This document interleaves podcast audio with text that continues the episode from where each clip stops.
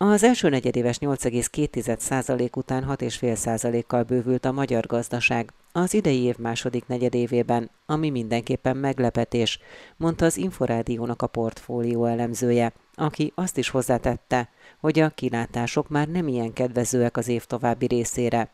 Hornyák Józsefet kérdeztem. Pozitív meglepetést okozott a második negyedéves GDP adat Magyarországon. Az elemzők arra számítottak, hogy 6% körüli GDP növekedés lesz. Portfólió konszenzusa 6,1%-os GDP növekedés volt. Ehhez képest a 6,5%-os növekedés erős adatként értékelhető. Negyedéves alapon, tehát az előző negyedévhez képest pedig 1,1%-os volt a gazdasági növekedés. Hát összességében elmondható, hogy a második negyedévben még erős teljesítményt mutatott Magyarország. Mi az, ami húzta a gazdaság növekedését? A gazdaság növekedéséhez gyakorlatilag szinte az összes nemzetgazdasági ág hozzájárult. A lakossági fogyasztás az kifejezetten erős volt, a dolgozóknak a jövedelme jelentős mértékben emelkedett az év elején, illetve egyszeri juttatásokat is kaptak, ilyen volt az SZIA visszatérítés, a 13. havi nyugdíj is, az ipari termelés is kedvezően alakult, és az építőipar is növekedett. Egyetlen nemzetgazdasági ág volt, ami kedvezőtlen teljesítményt mutatott. A mezőgazdaság visszaesett, a csapadékmentes időjárás betett a nemzetgazdasági ágnak, így a GDP-t a mezőgazdaság visszahúzta. Mire lehet számítani a következő időszakban? Ugye nagyon sok olyan tényező már nem lesz jelen a magyar gazdaságban, amely korábban jelen volt, tehát akár az SZIA visszatérítés hatása, akár a 13. havi nyugdíj hatása. Nos igen, az egyszerű juttatások azok kifutnak az első fél évben, illetve kifutottak az elmúlt hónapokban, tehát abban biztosak lehetünk, hogy a 6% feletti gazdasági növekedést azt magunk mögött hagytuk, és egy sokkal lassabb növekedési pályára kerül Magyarország az éves GDP indexek alapján és nem csak, hogy kifutnak az egyszeri juttatások, hanem az egyre magasabb és magasabb infláció az igen erőteljesen veti vissza a háztartások rájövedelmét. Az emelkedő áram és gázárak szintén kedvezőtlen hatással lesznek a rendelkezésre álló jövedelemre, a fogyasztásra. A hitelezésnek a megtorpanása a nagyon magas kamatok miatt szintén visszavetheti majd a gazdaságnak a teljesítményét illetve az európai gázválság vélhetően Magyarországra is azért hatással lesz. Nagyon nagy a bizonytalanság utóbbi kérdés kapcsán, hogy Európában lesz-e elegendő gáz a téli időszakra, vagy pedig korlátozni kell majd az ipari létesítmények, esetleg a szolgáltató szektornak a gázfelhasználását. Emiatt nagyban függ attól, hogy miként reagál majd a magyar gazdaság erre a kérdésre. Hogyha nem lesz erős megrázkódtatás a gázválság tekintetében, tehát nem kell majd korlátozni az ipari létesítményeket, akkor azért megúszhatjuk egy kedvező pályával, viszont hogyha nagyon súlyos lesz ez a történet, akkor a magyar gazdaság recesszióba fog kerülni. Hornyák Józsefet a portfólió elemzőjét hallották. A 6,5%-os GDP adattal jól teljesített a magyar gazdaság az euróvezeti és az uniós országok rangsorában. Arról, hogy mi ennek az oka, Beke Károlyt a portfólió elemzőjét kérdeztem. Ugye ez a 6,5%-os magyar teljesítmény, ez jelenleg a harmadik helyre elegendő az Európai Unióban. Vannak országok, amelyek később közlik majd a második negyedéves adatot. Most azt látjuk, hogy ezért a tagállamok többségének adatát ismerve a szlovén és a portugál éves növekedési ütem volt magasabb a magyarnál. Szlovénia esetében ez meghaladta a 8%-ot, Portugália esetében pedig megközelítette a 7%-ot, és ezt követi a 6,5%-os magyar adat. Még nem ismert a horvát, az ír, illetve a görög növekedési adat sem. Tehát könnyen lehet, hogy azért erről a dobogóról le fogunk csúszni, de azt talán már kijelenthető, hogy európai élmezőnyében van a magyar növekedési ütem. Mi az oka, hogy például a sereghajtók között, sőt az utolsó a mostani állapot szerint Németország, illetve a sereghajtók között ott van a németek után rögtön Szlovákia, Finnország, Lettország, Litvánia, Belgium. Ugye egyelőre azt látjuk, hogy, hogy a második negyedéves adatokban a legfontosabb törésvonal Európán belül az az, hogy hol mennyire gyorsan érvényesült a háború hatása. Tehát azok az országok teljesítettek gyengén a második négy évben, amelyek gyorsan megérezték az orosz-ukrán háború hatását, és az itt felsorolt tagállamok listájából is ez látszik. Földrajzilag közel vannak Oroszországhoz, illetve Ukrajnához, illetve jelentős az energia kitettségük, tehát Németország esetében ugye arról beszélhetünk, hogy, hogy nagyon jelentős az orosz földgáz kitettségük, és ugyanezt támasztja alá például az, hogyha a negyedéves alapú növekedést nézzük, tehát az első negyedévhez képest, akkor azért messze a lengyel gazdaság volt a leggyengébb Európában 2,3%-os visszaesést mutatott.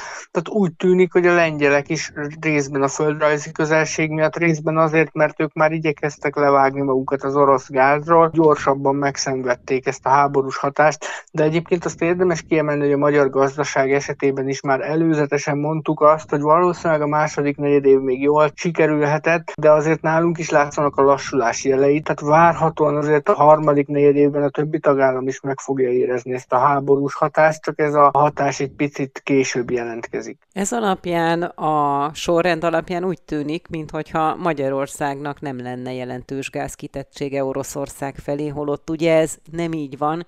Mi az, ami föntartotta akkor a magyar növekedést? Ugye azt látjuk a magyar GDP adatból, hogy nagyrészt a turizmus volt az, ami a vártnál jobban teljesített, illetve a lakossági fogyasztás. De, ezt, de ezek is olyan tényezők voltak, amikre már előzetesen lehetett számítani, számítani. Ugye egyrészt a turizmusban van egy nagyon jelentős visszapattanás a koronavírus járványt követően, a lakossági fogyasztás esetében pedig ugye az év elején nagyon jelentős kormányzati transferek mentek át a lakossághoz, gondolok itt az SZIA visszatérítésre, a 13. havi nyugdíjra, vagy a rendvédelmi testületek fegyverpénzére, és lehetett arra számítani, hogy ez az összeg meg fog jelenni a lakossági fogyasztásban. Magyarul az emberek ezt, ezt a pénzt, vagy ennek a pénznek egy nagyon jelentős részét elköltik, és ez megjelenik a fogyasztáson keresztül a növekedésben. Most azt látjuk, hogy egyrészt ez a hatás kezd kifutni, ugye a turisztikai szezonnak lassan vége lesz, és a magas infláció egyre inkább óvatosságra ösztönzi az embereket. Tehát azt gondoljuk, hogy ezért a harmadik négy évben már a, a, a fogyasztás is sokkal kevésbé fog pörögni, és sokkal kevésbé fogja támogatni a növekedést, mint a másodikban. Beke Károlyt, a portfólió elemzőjét hallották. Egy év alatt 8,1, az előző hónaphoz képest pedig 5,2%-kal csökkent júniusban az építőipari termelés volumene, a Központi Statisztikai Hivatal adatai szerint. Az ágazatban a kilátások sem kedvezőek, mert az új megrendelések is jelentősen csökkentek éves alapon, mondta a portfólió elemzője. Weinhardt Attilával beszélgettem. Az éves adatokat érdemes óvatosan kezelni, hiszen például egy évvel ezelőtt, tavaly júniusban nagyon magas volt az építőipar növekedési üteme, majdnem 27%-os, tehát itt a magas bázis mindenképpen bejátszik a képbe. Viszont, hogyha rövid bázison nézzük, azaz hó per hó alapon, és szezonálisan és munkanaphatással is tisztítjuk az adatot, akkor 5,2%-os esés látszik idén májusról júniusra, tehát ez mindenképpen azért jelzi azt, hogy itt egyfajta megbillenés alakult ki a magyar építőiparban. Azt ugye azért az elmúlt hetek, hónapok híráramlásából jól látjuk, hogy miután ugye felállt az új kormány, és ugye a költségvetési hiánynak a kezelése és annak a kordában tartása különböző intézkedéseket hozott, hogy azért az állami beruházási aktivitást azt nagyon jelentősen visszafogja a kormány. Ugye a megkezdett projekteket még az ígéretek szerint befejezik, de semmilyen újabb, nagyobb projektet nem indítanak. Tehát ezeknek a hatása már feltehetően érződik az adatokban, és hogyha fix bázison, tehát 2015-höz képest vizsgáljuk a folyamatokat, tehát jobban a trendet nézzük, akkor pedig gyakorlatilag mind a fő építőipari termelési adatban látszik ez a legörbülés, mint pedig az épületek építmény főcsoportban, illetve az egyéb építmények főcsoportban is. Tehát ez összességében azért már elkezdte éreztetni a hatását, Ha pedig ugye a kilátásokra keressük a választ, az új szerződések, új megrendeléseket kell vizsgálni, ott nagyon jelentős az esés, éves bázison majdnem 28%-os az esésnek a mértéke tavaly júniushoz képest. Az épületek építésére kötött szerződéseknél 37%-os, az egyéb építményeknél pedig 11%-os. Tehát ezek a, a kormányzati lépések, ezek elkezdtek egyértelműen beszűrődni az építőipari statisztikába, másrészt pedig nyilván a költség alapú árnyomás hiszen a termelői áraknál is eh, nagyon jelentős emelkedések mutatkoznak, azok is fékezik az építőipari lendületet, az újabb szerződéseknek a megkötését. Mindez mit vetít előre az év egészére nézve, tehát milyen lehet az építőipar teljesítménye? Most az első hat hónap adatai alapján, ha csak az átlagot nézzük, akkor ugye 7%-kal nőtt az építőipar teljesítménye, tehát úgymond ez az átlag elfedi azt, hogy itt az utóbbi hónapokban elkezdett kialakulni egy jelentősebb romlás. És nyilvánvaló az említett okok miatt is, hogy ez várhatóan csak egyre fokozódni fog, tehát hogy az új projektek nem lépnek majd be a nagyobb új állami projektek, ezek ugye a szerződés állományon, új szerződéseken keresztül elkezdik lehúzni az építőiparnak a, a teljesítményét, így a második fél év azért várhatóan jóval kedvezőtlenebből fog alakulni, mint amit az első fél évben láttunk, és ez a kettősség majd meglátjuk, hogy végül növekedést fog-e kihozni az egész év során, vagy esetleg pici mínusz alakul ki. Természetesen, ugye, hogy az építőipar egyre kedvezőtlenebb teljesítmény mutat, ez ugye húzza magával az ipari teljesítményünket is összességében, és ezt pedig ugye nyilvánvaló, hogy a nagyon magas energiaárak és az annak tovább gyűrűző hatásai szintén rontják, nehogy Isten gázhiányos helyzet alakulna ki, akkor pedig természetesen itt ugye az építőipari teljesítmény akár drasztikusan is romolhat az év utolsó hónapjaiban. Weinhardt Attillát, a portfólió elemzőjét hallották. Gyengén induló első negyedév után jól teljesített a hazai leasingpiac 2022 második negyedévében. A finanszírozott összeg több mint 420 milliárd forint volt, amely a koronavírus járvány óta először érte el és haladta meg a 2019-es szintet. A részletekről Kőszegi Lászlót, a Magyar Leasing Szövetség főtitkárát kérdezte. Kedvező hír az első fél év figyelembevételével az az, hogy itt a második negyed évben azért javítani tudott a szektor. 420 milliárd forint kihelyezésről beszéltünk, új finanszírozásról, ami egy komoly növekedés a tavalyi év azonos időszakához képest. Ennek azért a hátterében vannak olyan okok, amik kicsit árnyalják a képet, de összességében a szektort nézve ez egy 20%-os növekedés. A leasing szektornak a KKV szektor jelenti a legfőbb ügyfelét. Őket követi a lakossági fogyasztók és a nagyvállalatok. Sajnos az utóbbi évek tendenciája viszont folytatódott, és a lakossági leasing ügyfelek száma elég jelentősen lecsökkent. Ha már torzításokról beszélünk, az pont az ingatlan szektort jellemzi. Itt az elmúlt években egy pár milliárdos leasingpiacról beszélünk, sokkal inkább ugye a banki kölcsönök voltak a dominánsak ebben a szektorban. Idén viszont egy egyedi nagy ügylet komolyan megdobta, és 50 milliárd fölé rendítette az első fél évben az ingatlan leasinget. Ha ezt kivesszük, akkor is növekedett a második fél év, de akkor azért már szerényebb mértékben. Ami a személy és kis haszonjármű szegmens illeti, ezek a leasing piacnak nagyon erőteljes szektorai, viszont nagyon függnek a piaci forgalomba helyezési számoktól is, és hát az elmúlt években megfigyelhető az, hogy főleg az elmúlt idei évben, hogy a személyautópiac és a kis piac is csökkent. A személyautó 11,5 százalékos esést könyvelt el, a kis haszonjármű 20% fölötti mínuszt. Ebből kifolyólag a hozzájuk köthető leasing is gyengélkedett az első fél évben. Ennek mi az oka? Elsődleges okát abban látjuk, hogy ugye a az ellátási láncok miatti feszültségek már tavaly elindítottak egy áremelkedési folyamatot. Ehhez most hozzájött ugye az orosz-ukrán háború. Van olyan márka, termék, ahol közel 100%-ot emelkedett az elmúlt három évben a személygépkocsi ára, de átlagosan egy 40-50% körüli emelkedés megfigyelhető. Ez elég erőteljesen kihatott a leasing finanszírozásra. Elmondhatjuk, hogy a flotta esetében a flotta finanszírozás az nagyjából hozza a korábbi szintet. Itt is emelkedtek emelkedtek az árak, de ugye a flotta finanszírozás esetében nagyon markáns a flotta kezeléses tartós bérlet, ahol a flotta kezelő a maradványértékeknek köszönhetően ugye egyfajta költséget átvállal, egyfajta terhet visel, a bérleti díjak ezáltal nem emelkedtek akkora mértékben, mint ahogy az új autóárak emelkedtek. A mezőgazdasági gépek leasing piaca hogyan alakult? A mezőgazdasági szektorra is elmondható, hogy az áremelkedés meghatározta ezt a szektort. Ettől függetlenül azért a mezőgazdaság jobban teljesített, enyhe növekedés figyelhető meg. Milyen várakozások vannak az év további részére? Maradjunk optimisták, azért vannak olyan, olyan területek, ahol folyik egyfajta egyeztetés a leasing szövetség és szaktárcák állami bankok között. El is tudott indulni egy új termék, ez a Széchenyi Leasing Max termék, ahol egy nagyon kedvező kamatszint 3,5% áll elsődlegesen a KKV szektor rendelkezésére. Másik fontos terület, ahol érezzük azt, hogy van kereslet együttműködésre, az a megújuló energiák, energiatakarékos megoldások. Nagyon sokan dolgoznak abba az irányba, hogy hogyan lehetne ezt a területet felkarolni. Kőszegi Lászlót, a Magyar Leasing Szövetség főtitkárát hallották. Késleltetve jelenik meg az infláció az elkereskedelemben, vagyis még most érdemes tartós háztartási gépeket, műszaki cikkeket vásárolni.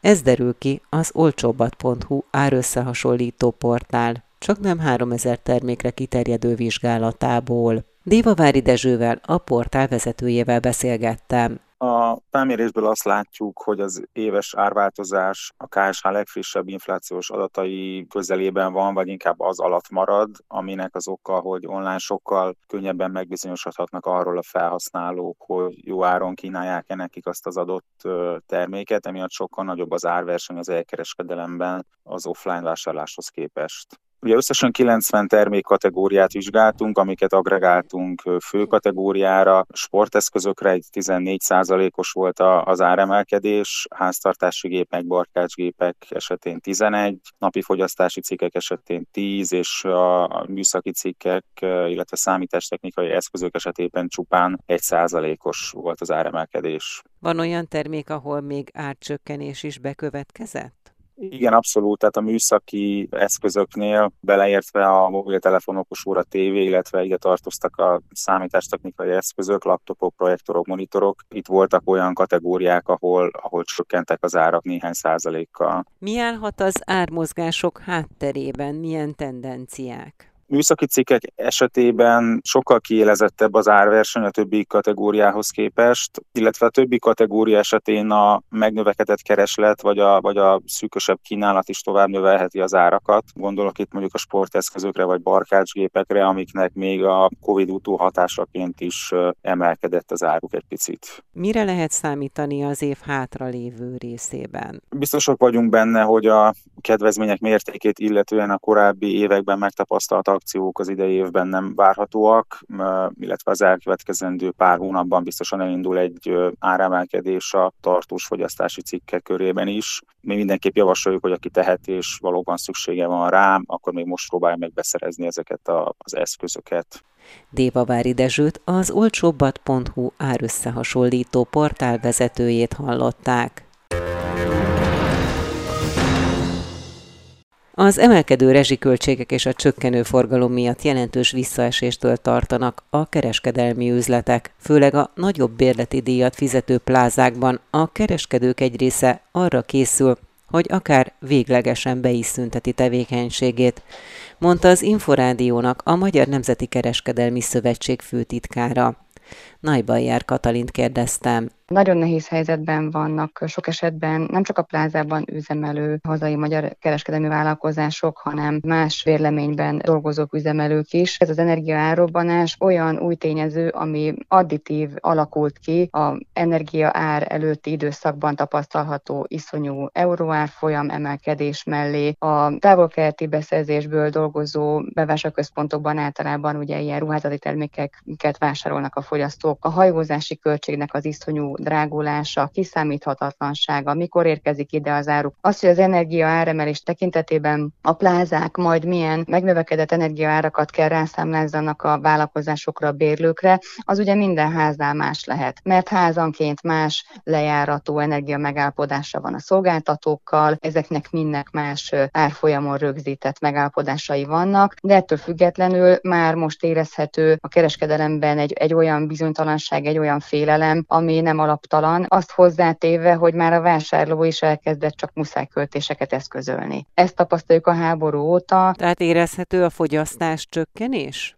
Már mindenféleképpen érezhető az élelmiszerben egy olyan átalakulás, hogy a prémium termékek helyett már az olcsóbb termékek vették át a, a szerepet. Érezhető a bevásárlóközpontokban az, hogy a ruházati és cipő és divat termékekre igyekszenek nem költeni a vásárlók. Kellene attól tartani, hogy tömegével csődbe mennek ezek a kis kereskedelmi egységek? Erről nem lehet így egyáltalán előre vetítve nyilatkozni, mert nagyon sok olyan oka lehet egy vállalkozás megszüntetésének, szüneteltetésének, vagy egy kereskedelmi egység bezárásának, ami az elmúlt időszakból már ténylegesen kialakulhatott várakozások voltak e tekintetben. Lehet olyan is például, hogy van egy kiöregedő vállalkozás olyan vezetőkkel, olyan tulajdonossal, aki már nem szeretné tovább folytatni ezt a tevékenységet, nyugdíjkort fog elérni, nincsen következő generáció, de sajnos minden olyan gazdasági tényező és körülmény is is a fiatalabb vállalkozókat is átgondolásra sarkalja, hogy megvizsgálja ténylegesen a tevékenységnek az eredményességét, hogy érdemes-e fenntartani a vállalkozást. De számszerűsíteni ezt előre nem lehet, de hogy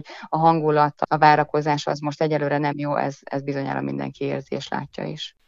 Naibajer Katalint, a Magyar Nemzeti Kereskedelmi Szövetség főtitkárát hallották.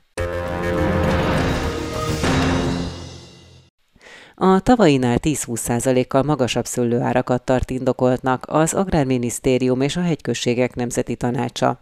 A szüret már elkezdődött, az asszály azonban nem kedvezett az elmúlt hetekben a szőlőtermésnek sem, mondta a Hegyközségek Nemzeti Tanácsának elnökségi tagja. Varga Mátéval beszélgettem. A hegyközségek nemzeti tanácsa, illetve az Agrárminisztérium az árak várható, illetve szükségszerű emeléséről kiadott nyilatkozatai, ezek jellemzően a borszőlőket érintik. Tehát ugye a fogyasztóknál ez inkább majd a tél folyamán, illetve a jövő évi borárakban fog tudni megnyilvánulni, tehát semmi esetre sem a csemeges piacot érinti zömében, bár nyilvánvalóan a piaci trendek ezt a piacot is befolyásolják valamilyen szinten. A minisztérium által kiadott 10-20 százalékos áremelkedési szükséglet egyébként valóban úgy gondoljuk szőlőtermesztői szempontból, hogy helytálló, hiszen a szőlőtermesztőknek a költségei az idei évben elég jelentősen emelkedtek, tehát gondolok itt akár az élő munkaerőre, akár a növényvédőszerekre,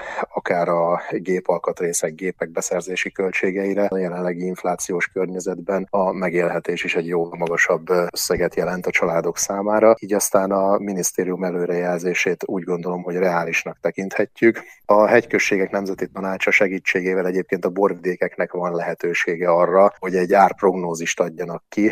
Ez egy előrejelzés. Tehát ez nem azt jelenti, hogy a bárki meghatározná konkrétan a piaci árakat. Ez mindössze egy Európai Uniós jogszabályon alapuló előrejelzési lehetőség, amely a tavalyi szőlőtermesztési árak, a tavalyi mennyiségek, a készletjelentések, illetve hát a termésbecslések alapján tudnak a borvidékek elkészíteni. Tehát a borvidékek akár el is térhetnek ettől a 10-20 százalékos emelkedéstől? Igen, erre minden jogkörük megvan, sőt, mi több, a borvidékeknek lehetősége van arra, hogy fajtánként, fajta körönként határozzák meg az árprognózis, tehát ezt kiemelem ismét, ez egy előrejelzés, tehát ez nem egy elvárt minimális átvételi ár, vagy nem egy kötelezően érvényes átvételi ár. Talán még soha nem volt olyan szüret, ahol a piaci kérdéseket ilyen sok bizonytalansági tényező befolyásolta volna, mint az idén. Látják-e már például azt, hogy milyen lesz az idei szőlőtermés, vagy pedig éppen az ön által említett bizonytalansági tényezők miatt ezt most nem lehet megmondani? A termésről jelen pillanatban még elég nehéz ugye nyilatkozni. Egy biztos, hogy azt látjuk, hogy a szüret időben egy kicsivel a megszokott elé tolódik, tehát ebben a nagy forróságban szinte minden szőlőfajta egy kicsit előbb érik. Amit szintén látunk, hogy az asszály miatt a, bár a szám az ugye tavasz óta gyakorlatilag nagyon szépen alakult, és minden lehetőségünk megvolt arra, hogy egy jó termés mennyiséget takarítsunk be. A fürtszám jelenleg is megvan, viszont az asszály főleg az északkeleti borvidékeket, de egyébként a Dunántúli borvidéket is, rész, borvidékeket is részlegesen érintette, és hát azt látjuk, hogy a fürt átlag tömegek jóval kisebbek, a bogyók létartalma valószínűleg jóval kevesebb, mint szokott lenni, tehát a lényeredék ugye egy jóval alacsonyabb szinten fog alakulni, viszont a keletkező borok minőségét reményeink szerint ez nem fogja negatív irányba befolyásolni. Varga Mátét, a Hegyközségek Nemzeti Tanácsának elnökségi tagját hallották.